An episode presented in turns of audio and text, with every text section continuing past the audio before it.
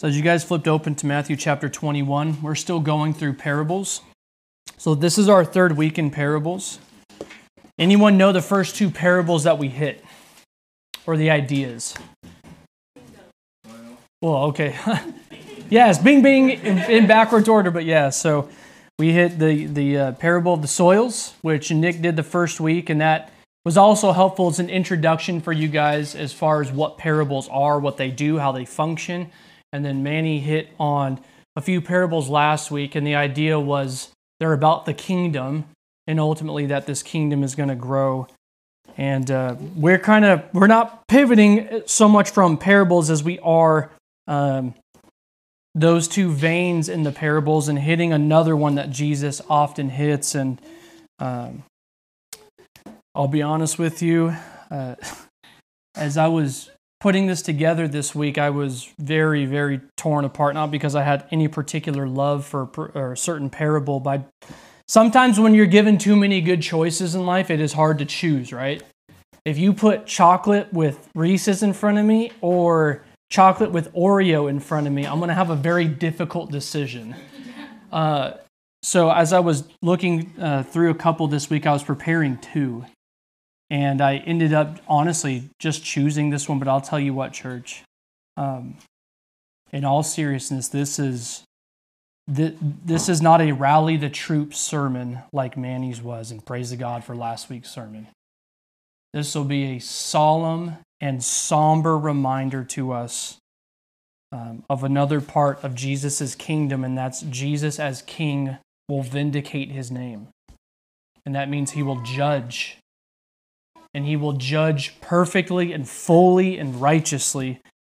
And as we think about just even our own situation of pleading with somebody who has renounced faith in Jesus Christ, there is no greater thing we could read in the parables than this today. But I want you to just I want just want that to sit in for you. This is going to be a very somber, very sobering reality to understand.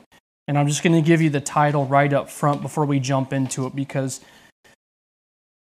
while that truth will come out at the end, and as far as our application goes, um, we're not going to be able to understand that application unless we begin this set of parables that will be in rightly from the beginning. So Brethren, the, the, the main thrust literally of the entire chapter of 21, it could actually be said of 21 all the way through chapter 25 of Matthew is this it is Christ's final plea to Jerusalem. It's going to be Christ's final plea to Jerusalem, the people of his day, to whom the gospel of the kingdom came first. And these three parables that we're going to hit in Matthew 21 are going to be parables of imminent judgment. And now you could probably think of why that would fit so uh, well with what we have going on in our own midst. And I just want you to consider that along with your own life as you hear what Jesus has to say to the people of his day and still says to us today. So I want to draw that out for you. So here's how I think Matthew 21 is functioning as a chapter in these parables. So if you look in Matthew chapter 21, the parables actually don't start till halfway through the chapter. It's not until 28 verses in that you get Jesus' first parable. Uh, and, and then he goes from there. So in Matthew chapter 21, beginning in 28, Jesus begins with the parable of two sons. And then he builds on this. He then gives a parable of tenants. And then he ends with a parable in chapter 22 of the wedding feast before you start getting a discourse on other teaching of Jesus kind of pulling away from these parables. Uh, but Jesus doesn't get to these parables by accident. And as you have seen in the last couple of ones that we've done, Jesus never tells a parable in um, obscurity, and he doesn't do it without making some kind of connection to the broader setting of Scripture and also to his own life and his ministry. And so I want to be able to walk through that for you. So we got a couple of things that we have to do before we get to the parables. Because listen, church, you could read these parables, and for the most part, they're not, these parables are not tricky. There are some tricky ones. Uh, no doubt there are some parables that take some very slow time to work through, to understand. But Matthew 21, those parables, I think, are some of the most cut and dry parables. If I read them to you, we could be out of here in 15 minutes. We won't be, but we could be out of here in 15, hour and 15. But we could be out of here really quick. But yeah, I think if we do that, you'll just totally, you'll, you'll miss you'll miss the force that it would have had to Jesus' own generation and therefore miss its implication and its force to you. If, if we don't understand what it would have meant for Jesus' hearers to hear these parables and understand the, the judgment that was coming upon Jerusalem, then it really isn't going to really make too much of an impact upon us because if it didn't mean much for them, brethren, you need to ask yourself the question can it even then mean anything for you? If Jesus' words to the people of his day were met with a, a, a, a deafness, a, a no understanding for them in their own time, then what on earth would it possibly have to do with you if it had nothing to do with them? And you ought to consider that. If it didn't mean something for them, it does not mean something for you. So I want to build this out in a couple ways. So before we get to the parables, that'll be the second half of this sermon. The first half, we need to do a little bit of uh, uh, legwork here. Is is going to be this? Is that's going to be setting the background. So I, I've, I've broken this up into three sections, with the last section being the actual parables. But here's how we're going to do this. We're going to begin in Matthew 21 right at the start and we're going to see that there is an escalating background to when we get to these parables. There is tension building that you should feel. Some, some very serious tension that if it would be like walking into a room full of fireworks and flammable, you know, liquid and lighting a match kind of tension. Like you don't do that. Uh, so we need to feel that there is a background to Jesus' parables. When he brings these parables in, he is doing so very, very meticulously. Jesus Christ is not a, a storyteller like on television, just telling nice stories to a bunch of kids to get them to laugh and to chuckle. Jesus is coming in as a as a uh, as the Son of God or as the Son of Man, and he is telling these parables to get a reaction. He's doing it purposefully. He's doing it on purpose. And so we need to see that as he starts before he even gets to these parables, Jesus' actions speak just as loud as his parables here. And they set the tension for his parables. So you're going to have this escalating background, and then you're going to have this escalating stage upon which he gives the parables that comes before it as well. So not only will there be background information, but we're going to have the stage set for the parables by a couple of things. And we heard this read in the New Testament reading. If you guys were paying attention, we read just a few verses back when Jesus gives, uh, or Jesus curses the fig tree. And that is the setting of the stage for what Jesus is about to do. That is the picture you are to have in mind as he begins to tell these parables. And then you are to hear the people that challenge him after he gives that cursing of the fig tree, you're to hear the people who challenge Jesus' authority because that is what prompts Jesus' parables. He doesn't just come in and tell them to his disciples, he is provoked as God's son, and his authority is a challenge to come in and do what he does and say what he does, and then he gives the parables to make his point. You want to challenge my authority? Then here you go. So we have our escalating background, escalating stage, and then we will get to the escalating parables. And I will make more mention of this, but um, I didn't even think about this, to be honest with you, until this morning. I decided to do the last parable this morning because I was so convinced that they go together.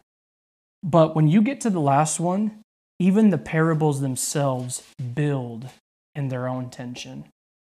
When you get to the end of each parable, the ending is much worse in each parable. It builds. Brethren, the point is as the background escalates, as the stage becomes just met with friction and tension, Jesus gives these parables, and then the last one hits, and it's if to set off an explosion of something to be met.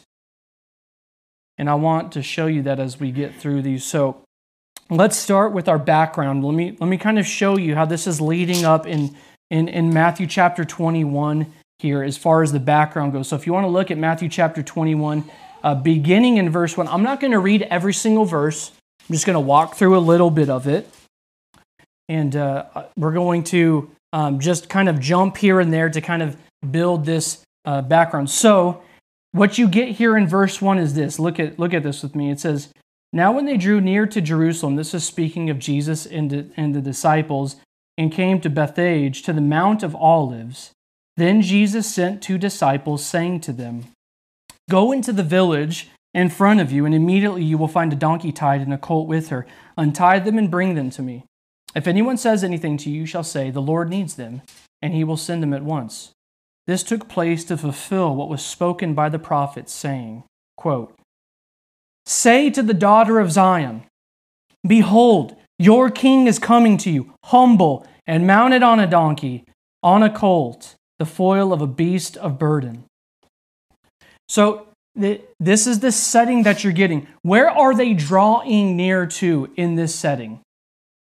They're drawing near to Jerusalem. That is vital to get right at the outset. He is coming upon Jerusalem. And Matthew has built throughout the entirety of his gospel tension with who? Jerusalem and the Jews, specifically with the leaders of the Jews, the, the, the, the, the Sadducees and the Pharisees and the scribes and the elders. Tension has been built throughout Matthew's entire gospel. I mean, you think right at the beginning, John the Baptist comes in on the scene and he begins proclaiming the kingdom of God is at hand, repent and be baptized. And who's he met with?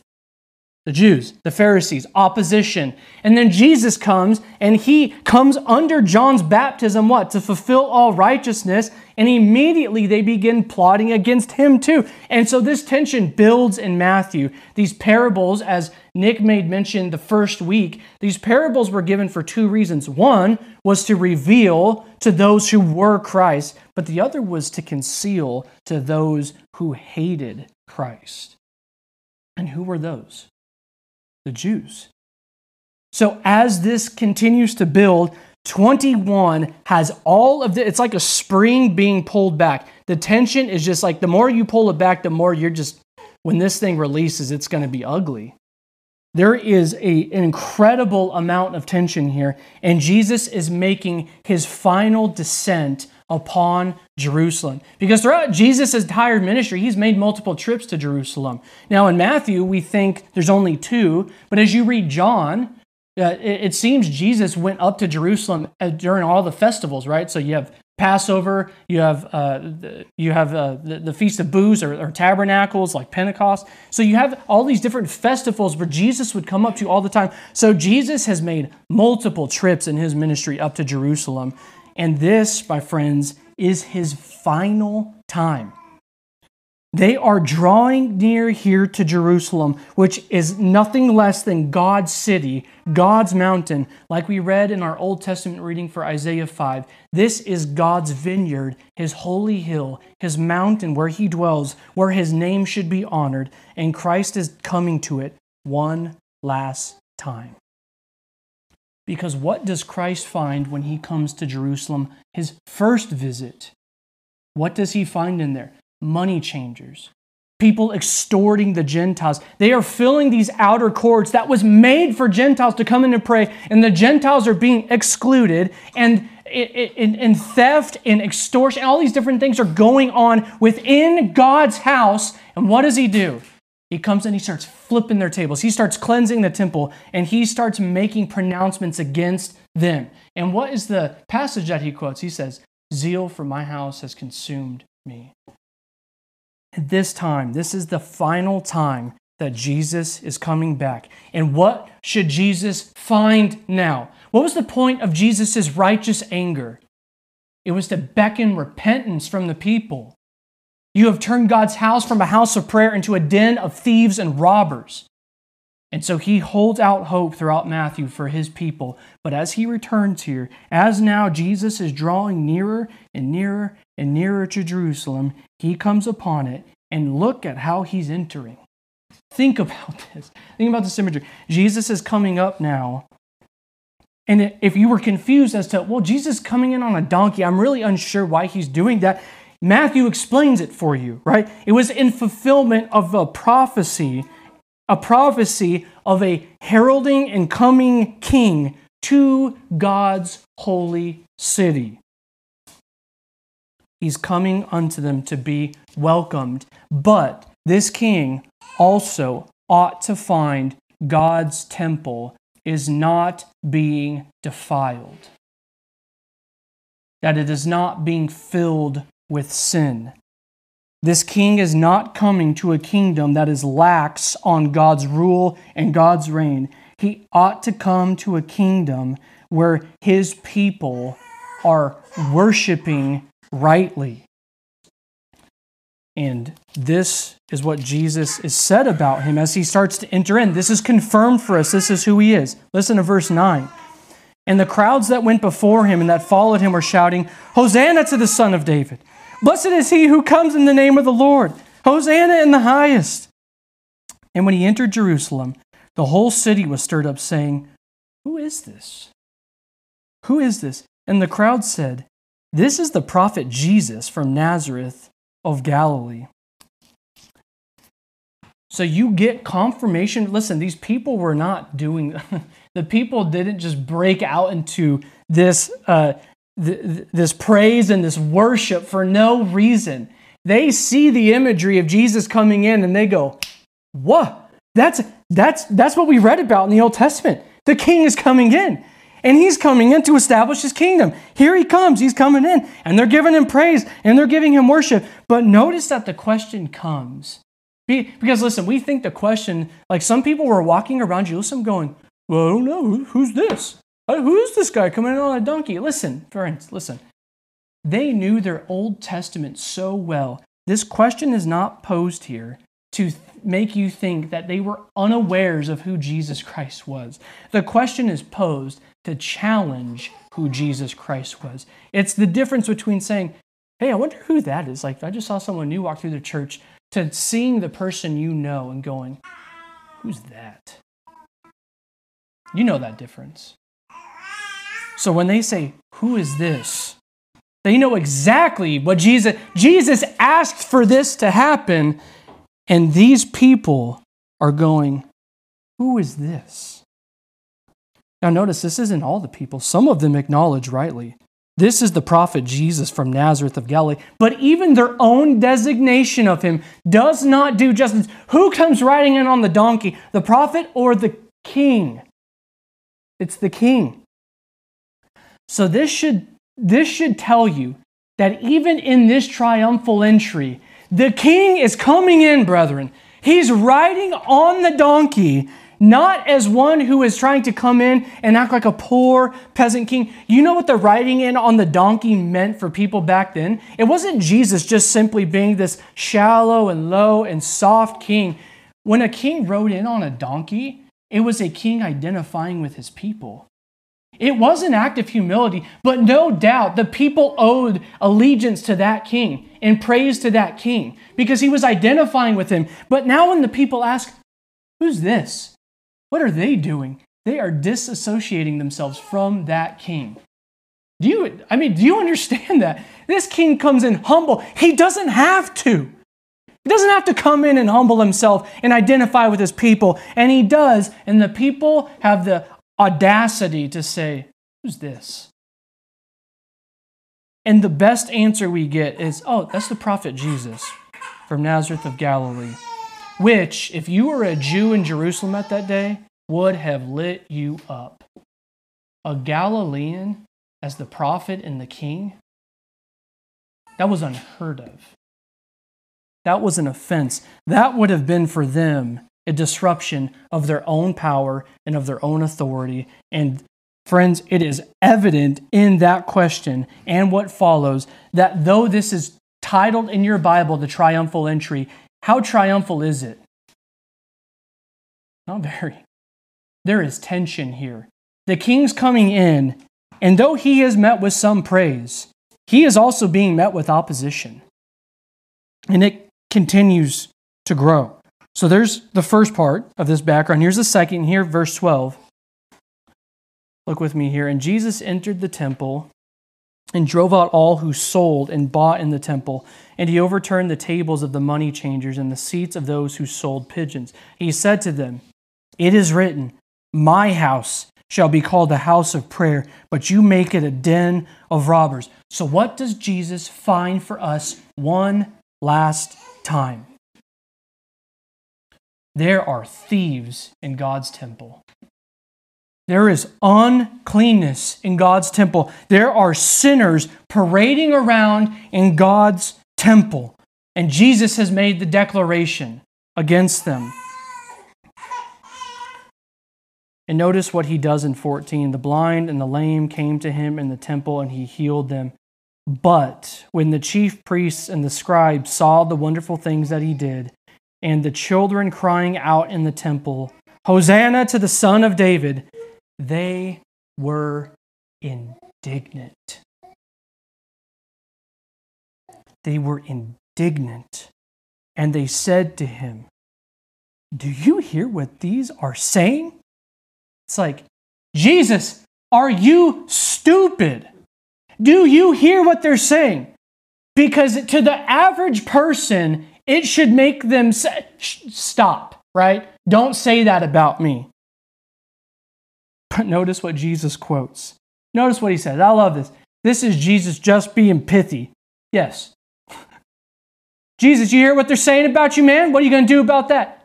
Yes. He says, Yes. Have you, just digs in deeper. Have you never read? Of course, what he's about to quote, they've read a million times. And he's pushing it right back at them. Have you never read?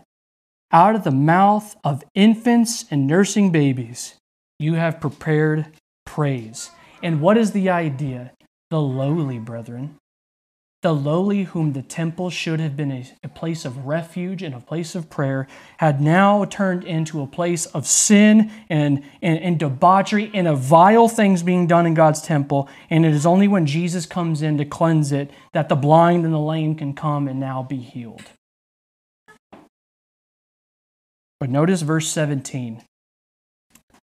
This is key. And this this is where it, this is this is where it, it, it this tension builds even stronger. And leaving them. In leaving them, he went out of the city to Bethany and lodged there. Brethren, that phrase in the Old Testament of the Bible written in Greek in the Old Testament is the same phrase for when God's Spirit left the temple. It is the same phrase for when the exile occurred and God left the temple and his glory departed. And it is the same phrase that you read about in Ezekiel as God leaves the temple and a new one is awaited in Ezekiel. Friends, Jesus Christ came to his temple and saw nothing but sin and wretchedness, and he left. This is the beginning and the sign of this escalating background. Brethren, judgment is on the horizon for this people. Judgment is on the horizon for Jerusalem. And now here's the stage. Here's how we know this, right? There are the stages set for, okay, there's the background. Now you kind of understand, like you're getting, you're like, ooh, okay, this isn't a part of Matthew where I just get to come in and be cozy. This should make you very uncomfortable. And now Jesus is going to set the stage for his parables given that background. And so look at verse 18 here. And this is the one that we read. In the morning, as he was returning to the city, he became hungry. And seeing a fig tree by the wayside, he went to it and found nothing on it but only leaves. And he said to it, May no fruit ever come from you again. And the fig tree withered at once. When the disciples saw it, they marveled, saying, How did the fig tree wither at once? And Jesus answered them, Truly I say to you, if you have faith and do not doubt, you will not only do what has been done to the fig tree, but even if you say to this mountain, be taken up and thrown into the sea, it will happen. And whatever you ask in prayer, you will receive if you have faith. Now, brethren, if, and I understand, listen, that this is a weird transition if you were just, and listen, this happens to all of us. I remember picking up my Bible as a new Christian, reading this and go, what on earth is the fig tree doing here? Like, it's tension, fig tree, and then more tension, right? It's like putting jelly in a donut. You don't do that, right? It's just, it's not, it's not a natural place for this it's just not natural for this thing to seem to be in here. But I want you to consider what if I told you? I mean, I've harped on this so many times and I will continue to do this. What does the Bible try to draw out of you that you don't have in your Western context? Imagery, word pictures. We think analytically, logically, which is great, do those things, but word pictures. He has just left the temple, brethren, for the last time. He's pronounced a judgment on it. He has left it. And now, as he's actually returning to it, He's returning to it and he sees a fig tree by the way. But notice where he's at. So in 17, when he lodged, he went out to the city of Bethany. And then we read that as he was going along the way that he saw this fig tree. Now the question becomes as to what location where Jesus was when he did this. And we must not think that at the end of 17 his lodging is just like, eh, Matthew just decided to tack it on. Why not? Why the heck not? It's a nice little detail just to throw at the end, right? Locations in scripture are always important. Brethren, that the, the city to Bethany and where he lodged here you know where it sits? It sits on the Mount of Olives. That's where it sits. It sits on the Mount of Olives. And from the Mount of Olives, you could see straight across Jerusalem sitting upon a hill. You could see it clear as day. It was, it was, a, it was a straight sight, uh, uh, uh, a, a, a, sight, a, a line of sight right there to see Jerusalem.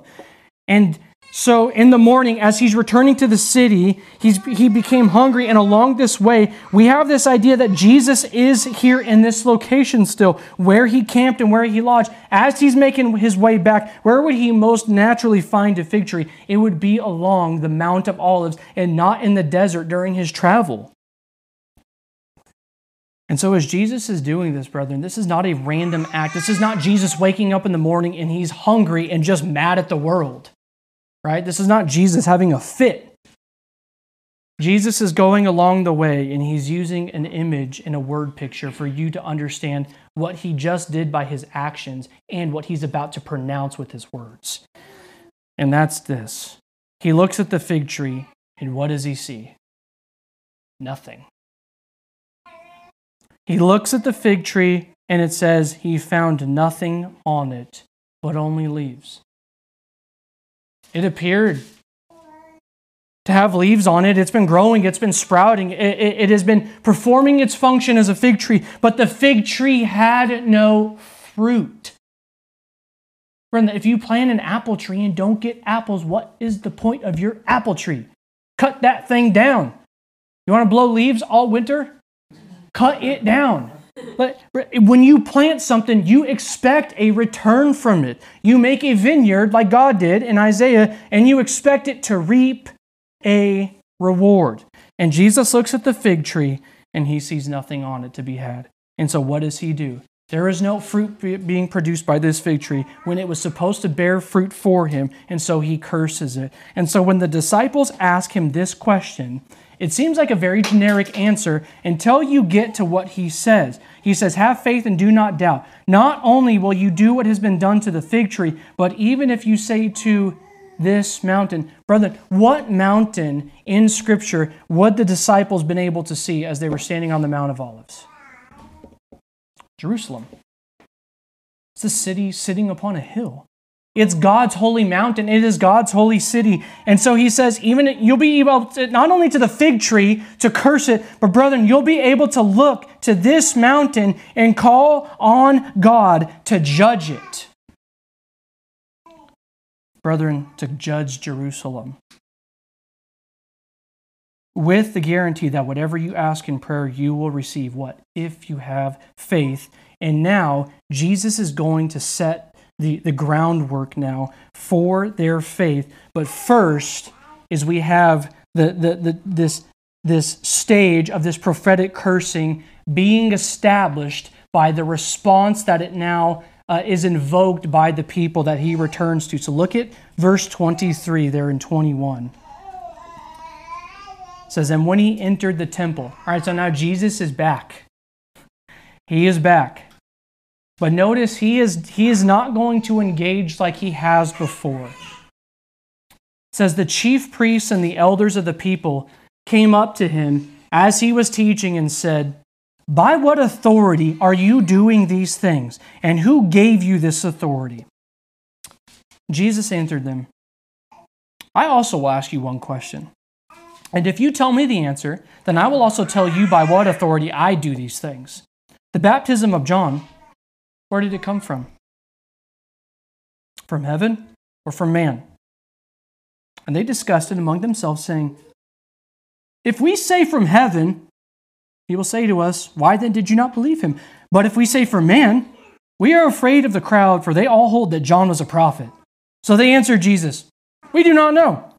And he said to them, Neither will I tell you by what authority I do these things. You see, Jesus is not the always speaking crass to people. Jesus often speaks graciously to people, right, in the Gospels. What does he do with the woman at the well? Graciously speaks to her and then says, Go and sin no more. And you see that over and over and over again. But with an obstinate people who will not recognize clearly what they did recognize and they buried their head in the sand, Jesus Christ has nothing else to tell them. He will not play and stoop down to their games any longer. And so he answers them with a question back You tell me, by what authority John did his ministry? And they can't answer him, brethren. And he does this on purpose to entrap them because they knew as well that John was the forerunner. He was Elijah who was to come to be the forerunner of Jesus Christ. And so they know that if they say from heaven, their response would be charged to them. Why didn't you believe in him? Because what did John tell them? He said, The axe is already laid at the root of the tree, Therefore, repent and bear fruit in keeping with repentance. There's the fruit again, right? See that at the beginning. And now it's coming back to them no fruit. So they know if they answer to him from heaven, then he's going to go, Why didn't you believe? But if they say from man, then they know for a fact that the crowd will go in uproar because the people know the people know. And the assumption is they know. When you get this expansion to a crowd, it is to say inclusive of all the people, all of the Jews. They knew. So Jesus answered them Neither will I tell you. Jesus is done, brethren. He is done. What a scary thing to hear from the Lord of glory. Brethren, people will say and ask questions and ask for signs and ask for their life to get better till they are blue in the face. But if they will not listen to Jesus' words and Jesus' warnings, then Jesus will not stoop down to them to justify himself to them. Brethren, he won't do it. You do not come unto a king that way. Jesus Christ tells them, I will not tell you by what authority I do these things. So, what does he tell them? He does speak. It's not he just, oh, I'm going to play the silent game with you, you know, just ignore you. Jesus opens his mouth to them. And here's where we get our, our main stage here. So, we have the background set, the stage is set. Here are the three unfolding acts in these parables. And we'll be able to make our way through these parables pretty quickly because these parables uh, though they have some detail in them, are pretty straightforward. But here now is what Jesus Christ does tell them. Here's what he tells them. And this is the final plea coming to them, brethren. This is it. There is nothing else to be had out of here. This is not a, a, a, a, this is not a word of encouragement. This is not a plea for hope. This is a, a word of warning. And this is the last plea for Jerusalem to listen and repent and obey. So here's the first parable parable of the two sons. Look right there, verse 28.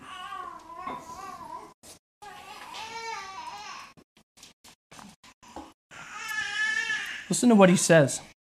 What do you think? A man had two sons, and he went to the first and said, Son, go and work in the vineyard today. And he answered, I will not. But afterward he changed his mind and went. And he went to the other son and said the same. And he answered, I go, sir, but did not go. Which of the two did the will of his father? And they said, The first. And Jesus said to them, Truly, I say to you, the tax collectors and the prostitutes go into the kingdom of God before you. For John came to you in the way of righteousness, and you did not believe him. But the tax, collect- tax collectors and the prostitutes believed him. And even when you saw it, you did not afterward change your minds and believe in him. Brethren, not a lot of detail there, right? You don't need it. There's two sons. And he's drawing on one hears and doesn't immediately respond, but he ends up doing what is told of him to do. The other one responds with words, but then does not do what? Follow up with action. No fruit. No fruit. And so he tells them, What's the point of this parable? Okay, because we don't want to, like Nick had pointed out before, we don't want to dig into son and vineyard and this and that and get so lost in every single word that we miss what he says. So they, he asked the question, which one of these did the will of his father? Which one? And they know, well, the first one, because even though he, he said he wouldn't go, he actually went and, and did his father's will. He actually went out and did the work. And so he says this. Here is Jesus' conclusion. He says, Truly, I say, and he, who's he talking to? To you. He's talking to the people who are, charging against him, who have challenged his authority. And he says, Truly I say to you, people who religious authorities who were seen highly, brethren, who would have been on the face of it the exemplar of religious, godly, God fearing people. And he says, I say to you, tax collectors and prostitutes will go into the kingdom of God before you. I don't think we understand what he's saying. A tax collector among the Jews was as good as a Gentile, which means you were as good as dead. Brother, to make it even worse, in a society dominated by male headship and male authority, he then tells them to deride them even more. Even prostitutes go in before you. Brethren, if I took you down Sahara, and we went up and down from Maryland to Eastern, maybe up to Las Vegas Boulevard. And I pointed out to you that those women on the streets and on the corners who get picked up and dropped off are going into the kingdom before you. That should light you up. Because you should be, why would he say that? They're selling themselves to people. And brethren, it's because this. He's saying, even these tax collectors and what you look at and consider these filthy prostitutes, though the word came to them and at first they did not obey, what did they do? They heard John and they were baptized and they repented. They bore fruit. The fruit came. Though they be lowly, though being a tax collector, you were a thief in that day, and though being a prostitute is a vile and disgusting thing, Jesus Christ says they will enter in the kingdom before you because they did the will of the Father. And he condemns them. For John came to you in the way of righteousness and you did not believe him. And here's what they did. Here's what here's where I'm getting this from. But the tax collectors and the prostitutes believed him. Well, what did they believe? They believed unto repentance, brethren. He said, Repent and be baptized and then bear fruit in keeping with it. And he is saying, in shorthand, these tax collectors and these prostitutes recognized rightly who was coming and they repented and they bore fruit in keeping with that repentance. And listen, and even when, who is he talking to again? You. Think of the force of this, brethren. If Jesus Christ were talking to you and you were his audience in this day, and he tells you, even when you saw it, did not afterward change your minds and believe in him. Brethren, what kind of foolishness? What kind of charge to be laid at your feet? that you saw the, the forerunner to the kingdom, proclaiming the good news of the kingdom, and tax collectors and prostitutes beat you to the punch. And even when you saw the fruit borne from John the Baptist, they still did not afterward change and believe. He's going to build on this. Second parable parable of the tenants. There is no chapter division or verse division here, so just remember this. Jesus is continuing to go. He's, uh, he's hit 60 really quick and he's going to stay there. Hear another parable. There was a master of a house who planted a vineyard and put a fence around it and dug a wine press in it and built a tower and leased it to tenants and went into another country. When the season for fruit drew near, he sent his servants to the tenants to get his fruit. And the tenants took his servants and beat one, killed another, and stoned another. Again, he sent other servants, more than the first, and they did the same to them. Finally, he sent his son to them, saying, They will respect my son. But when the tenants saw the son, they said to themselves, This is the heir. Come, let us kill him and have his inheritance. And they took him and threw him out of the vineyard and killed him. When therefore the owner of the vineyard comes, what will he do to those tenants? They said to him, He will put those wretches to a miserable death and let out the vineyard to other tenants who will give him the fruits in their seasons. And Jesus said to them, Have you never read in the scriptures the stone that the builders rejected has become the cornerstone. This was the Lord's doing, and it is marvelous in our eyes. Therefore, I tell you, the kingdom of God will be taken away from you and given to a people producing its fruits. And the one who falls on this stone will be broken to pieces, and when it falls on anyone, it'll crush him.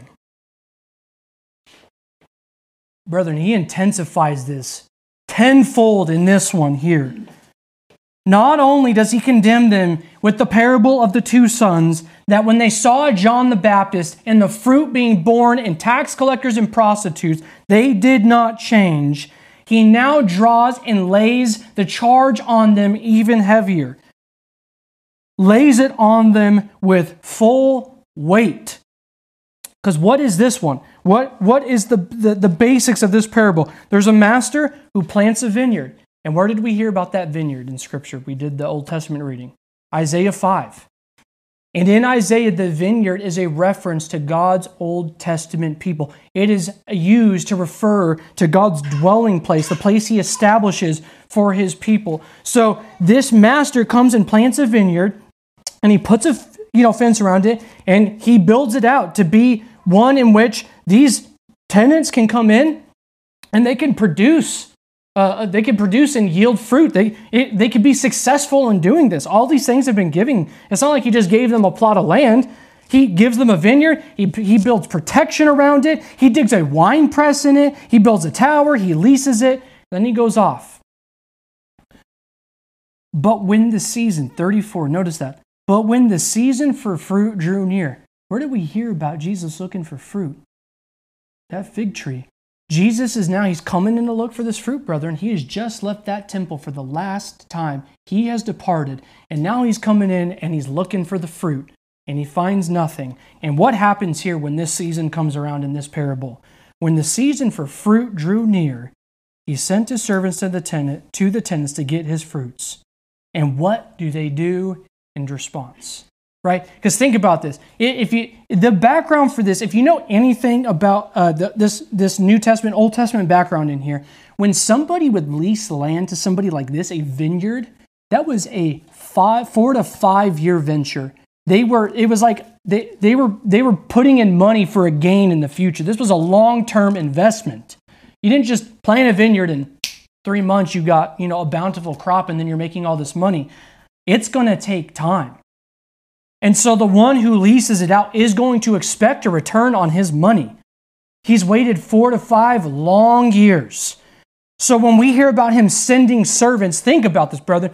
It, imagine you drop a large amount of money and then you send somebody on your behalf to go collecting, and there's nothing to collect. But in fact, not only is there nothing to collect, but the ones you leased it out to take your servants and beat them and kill them and stone them. And then you send more servants, and they do the same to them. And then we get to this phrase here finally, he sent his son. Where this is very obvious at this place. We don't need to parse this out in great detail. Who is he referring to in this parable by allegory? Jesus Christ. Because who are these servants of this master who's leased out this vineyard to the Old Testament people? This is God. And who does God send throughout the entirety of the Old Testament? Sends the prophets. And what are the prophets always beckoning Israel to do? Repent. Bear the fruit of your repentance unto God. Because God will be owed. Israel was supposed to perform a function. They were supposed to have a duty of being a light to the nations. And instead, there is no fruit to be found. And they take these servants and they kill them. And then here comes his son. And this owner thinks, but they're going to respect my son. But when they see him, they know exactly who he is. This is the heir. Kill him. So they take him out and they kill him outside of the vineyard. So, brethren, when he asks the question, therefore the owner of the vineyard comes, what's he going to do? Brethren, this is not simply just a rejection anymore of the fruit being produced by the lowly, sinful, uh, tax collectors and prostitutes anymore. Now the charge is coming directly to their doorstep. They have not just simply ignored the fruit out of John the Baptist's ministry. Now the question is asking them, what do you think is going to become of those tenants when that owner comes back? And brethren, this is how blinding rejecting Jesus Christ is. This is how blinding it is. Notice how they answer. It's like they don't even see it. Because who answers like this? If I knew that was me, I'd be like, well, I hope he has mercy. Like, you think you would answer the question to that if you saw yourself in it and you would say something that would get you off the hook a little bit. And they go full bore on this and go, he's going to put those wretches to a miserable death. Listen, the adjective, a miserable death. Brethren, I would not want to answer like that. They are condemning themselves because the vineyard leased out to these tenants did not bear fruit at the proper time. And so he's going to put them out to a miserable death, and he will lease it to those who will bear the fruit. And then Jesus does so. So listen, we understand the par- who the parable is about, but if you just read that and you didn't have the rest of your Bible, You'd be hanging on the edge of your seat. Like you just, what, okay, what's the conclusion? Where's this going? You just don't know. And so he quotes a scripture here for you so that you would understand what is happening. And he quotes, The stone that the builders rejected has become the cornerstone.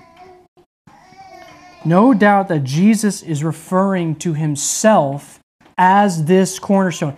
As the rest of Scripture continues to do, as Paul does in Ephesians chapter 2, he says, Christ being the chief cornerstone and the rest of God's dwelling place of his temple built on him with you know the apostles and the prophets and, and teachers and pastors and all these different things.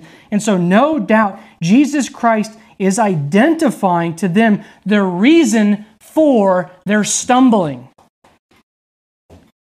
It's because Christ has become the cornerstone. He has become the means by which God's people, and therefore God's new house and God's new temple, will be held together. Right, this cornerstone is not what this is what I thought to be honest with you. I'm like, oh, it's like in the corner and it's got something to do with the foundation. I'm not the handyman around here, if you know that. But if you if you understand what the corner the, the cornerstone, it's you could translate it headstone. Okay, well, where's your head? It's not down here, hopefully. Your your head's up here. So the cornerstone would be the stone that actually brings the two walls together in a structure to stabilize it. And if you remove the cornerstone, what comes crashing down? The walls. It's coming down. So notice he's explaining to them why they have rejected him. It's because he is the cornerstone. Brethren, he is it. He is the son in the parable who has come from this master of the house, and they are rejecting him. And it's like he is he, he's doing something, you know, prophetic by telling them, you're going to kill him. Right? He's establishing his authority to them from when they asked him originally. But he's doing so in a way to, the, to condemn them. Because notice then in 43 what the conclusion is. And here is a level, this is a building of the indictment. It's not just that they rejected the fruit out of John the Baptist. Now, the kingdom of God itself is going to be taken away from them. It's going to be taken away from them and it's going to give, be given to a people who will produce what? It's fruits, brethren. To produce the fruits of repentance. And what is the first fruit of repentance? Recognizing Jesus Christ as the chief cornerstone. If you reject him, if you challenge his authority, if his cleansing of the temple and cursing of the fig tree and his triumphal entry makes you ask the question, Who's this? Brethren, it will be to your demise. Because the kingdom of God has been taken away from those and given to people who repent and recognize who Jesus Christ is. And he's telling these people here, I tell you the people whom these promises were given, the people whom awaited thousands of years, brethren, the ones in whom he says, Have you never read? Of course they had read. Brethren, it's being taken away from them in a moment. What they thought was theirs by some divine right or inheritance because being a Jew is now being totally stripped from them. It doesn't matter Brethren, to be a Jew does not matter. If you do not bear the fruit of repentance, and the first fruit is that you submit to Jesus Christ, brethren, you have no part in God's kingdom. And instead of being the chief cornerstone in whom you look to to uphold God's temple and God's dwelling. Verse 44 says, And the one who falls on this stone will be broken to pieces. And when it falls on anyone, it will crush him. This is language that echoes from Daniel. And Daniel says of a stone that comes and shatters all of these the, all of these statues that are supposed to represent nations and kingdoms. And it is reminiscent of what psalm do I love, or psalms I love to read all the time Psalm 1 and 2.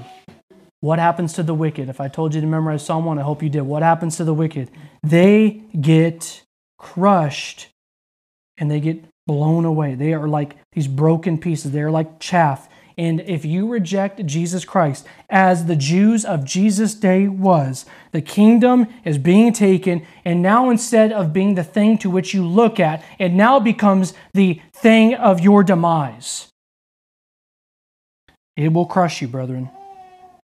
And notice they get it loud and clear.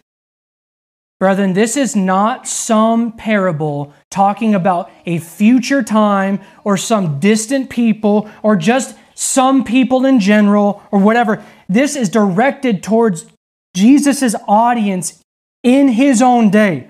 Because what does verse 45 say here? When the chief priests and the Pharisees heard his parables, the two we just heard, they perceived he was speaking about them. Them, brethren. The charge is being laid at their feet. There's a reckoning that is now here. And there's a final plea. Because what could they do? Has the judgment come? Not yet. It's there, it's near. The last parable will show us it is near. But has it come? It is not. It has not come yet. So 45, they should have perceived and done what? They should have done what they should have done in the first, at the end of the first parable. They should have saw it and changed their minds and believed. Brethren, the hope was hold out, the held out for them. There is a final plea in Jesus telling them, listen, the kingdom's going to be taken from you. It's coming real soon. And if you don't repent, the stone's going to crush you. You will be judged and it will be given to somebody else. Brethren, here's the foolishness again of unbelief, of what it does to you. 46. And although they were seeking to arrest him, brethren, they just can't see it. They can't see. Eyes in their head and ears to hear, and they can't see or hear it. Brother, and I'll tell you what, as you deal with somebody in unbelief, that is exactly what you'll experience. The charge could be laid at their feet. The time to plead with them to say, listen, the judgment is close. What happens when a man dies? Is appointed for man to die once and then comes what? The judgment. Brethren, judgment is imminent for every single one of us. It is at your feet. The axe is laid at the root of your tree. And brethren, if you do not repent in a hurry, it'll fall upon you. And notice that they respond anger and unbelief and malice towards the Son of God, and they sought to arrest him, but they feared the crowds because they held him to be a prophet. Brethren, the charge just went up tenfold. Not only did they reject John the Baptist, but they have in fact rejected the Son, and he has prophesied of them killing him. And they just seek the more to arrest him. So Jesus is going to end with this final parable, brethren. And this is going to be this is going to be an escalation. It is going to be a, a finality and totality to what he is building on in this section. And as I said before, this is the final plea to Jerusalem to repent before their judgment comes. So, Matthew 22, beginning in verse 1. And again, Jesus spoke to them in parables, saying, The kingdom of heaven may be compared to a king who gave a wedding feast for his son and has sent his servants to call those who were invited to the wedding feast, but they would not. Again, he sent other servants, saying, Tell those who are invited, See, I've prepared my dinner, my oxen and my fat calves have been slaughtered, and everything is ready. Come to the wedding feast. But they paid no attention and went off, one to his farm, another to his business, while the rest seized his servants, treated them shamefully, and killed them. The king was angry, and he sent his troops and destroyed those murderers and burned their city. Then he said to his servants, The wedding feast is ready but those invited were not worthy. Go therefore to the main roads and invite to the wedding feast as many as you find.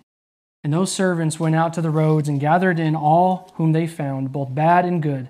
So the wedding hall was filled with guests. But when the king came in to look at the guests, he saw there a man who had no wedding garment. And he said to him, Friend, how did you get in here without a wedding garment? And he was speechless. And then the king said to the attendants, Bind him hand and foot, and cast him into the outer darkness. In that place there will be weeping and gnashing of teeth, for many are called, but few are chosen. Brethren, Jesus ends with a somber reality. Somber reality for us to consider. Now, here we have the escalation of these parables not only in the rejection of John the Baptist and in Jesus Christ himself, They have rejected the offer to come into this kingdom and enjoy its fruits because they lack fruit. And in fact, they have taken God's servants and killed them. So notice again, the kingdom of heaven is being compared here. The same thing that he says before, the kingdom of God. Same thing. And he describes it here as a king who gives this wedding feast, and these servants go out and they invite people to the wedding feast. But he says they would not come. So he sends them out again, saying, Hey, come, come, come. Tell all those who are invited, tell them to come. He says, See, I've prepared my dinner. All, the, all these things he's prepared for them. All of it is ready. He just tells them to come. What? To enjoy it. To come in and to enjoy it. But it says this they paid no attention and went off. And they go off and think about this. Think about this, brethren. They go off and do menial tasks of everyday life because they treat the call as worthless. Brethren, it's absolutely worthless to come in to this kingdom one in which all of it has been prepared for you already. All you must do is bear the fruit of repentance and come in and be invited and to accept the invitation. And it says that they paid no attention and they go off, one to attend to his farm, another to his business, as if it doesn't matter, but still others who seize his servants and treat them shamefully and kill them. Brethren, notice how this is functioning to an even greater extent. John the Baptist, Jesus Christ, and now these servants, these ones who are going to go out to these people. He's going to go out to Jerusalem. Because what does Jesus tell the disciples in Matthew? He says, Before you even get to all of uh, Jerusalem and Judea, you will not make it all the way out there until I come till he comes back in judgment. That you won't even be able to get out to all these places. So these disciples are going out, these servants are going out, and they are welcoming, wel- welcoming in people because they've ignored the first call. And so now the servants are going out and going, Come, it's ready, it's ready, it's right here. The kingdom is right here and it's ready. Come in and enter. And instead of receiving it, they do what what Jesus has been predicting of them the whole time in these parables. They seize these servants, they treat them shamefully, and they kill them. Brethren, you see this right at the beginning of Acts. Right at the beginning of Acts, as they begin to go out and proclaim this gospel, and they receive persecution, and even some of their own are killed. And they seize his servants and they kill him. And then this is what it says the king was angry. And now what does he do? Brethren, here comes the looming judgment. And he sent his troops and destroyed those murderers and burned their city. Brother, no doubt, as you continue to read in Matthew into 23, when Jesus pronounces all the woes upon Jerusalem, and in Matthew 24, you hear what Jesus has to say the end of Matthew 23, Jesus says, O Jerusalem, think about this, brethren. This final plea ending in this crescendo. O Jerusalem, Jerusalem, the city that kills the prophets and stone those who are sent to it. How often would I have gathered your children together as a hen gathers her brood under her wings, and you were not willing. See, your house is left to you desolate, for I tell you, you will not see me again until you say, Blessed is he who comes in the name of the Lord.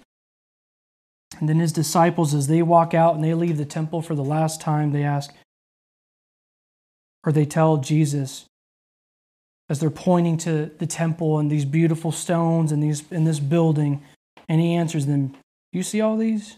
Do you not? Truly I say to you, there will not be left there here, excuse me, there will not be left here one stone upon another that will not be thrown down. Brethren, the king was angry, and he did send his troops in to destroy and mur- those murders and burn that city. And Jesus said, and it happened. Brother, Jesus has escalated in these parables this final plea to Jerusalem to repent, to bear fruit in keeping with repentance, and ultimately of recognizing Jesus Christ and his kingdom and to be welcome into it. And they refuse. And so they are destroyed.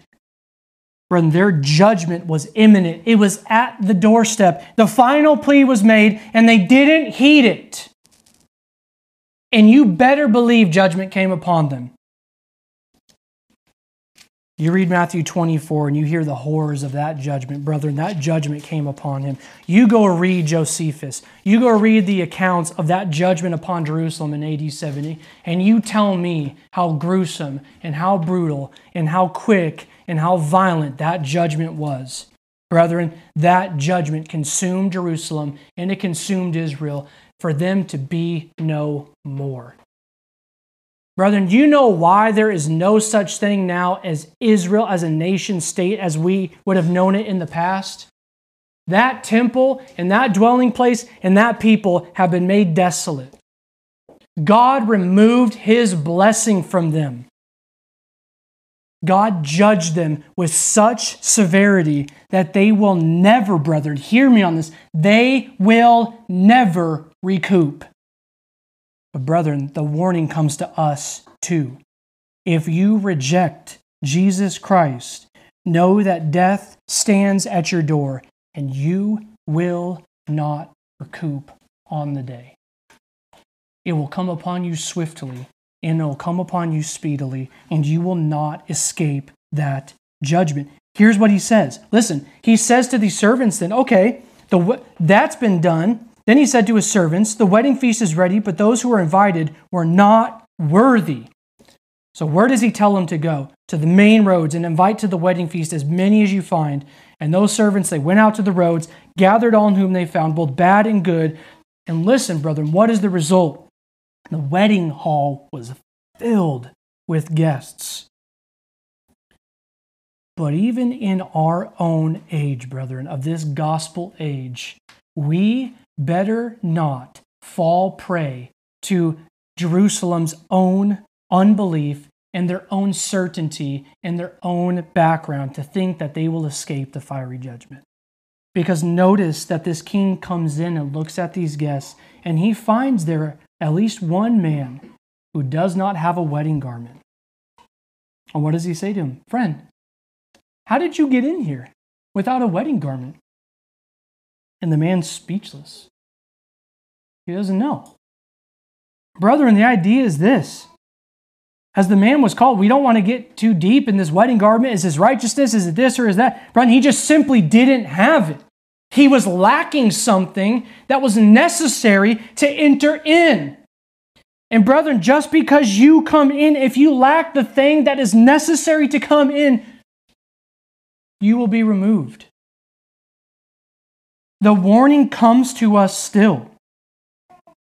Unlike Israel, where many are going to be called, but few are going to be chosen, where there's going to be a wedding hall filled with guests, there are still a warning laid out for this people, us here, that if we enter in and we lack the thing by which we come in repentance unto Jesus Christ, we will be removed.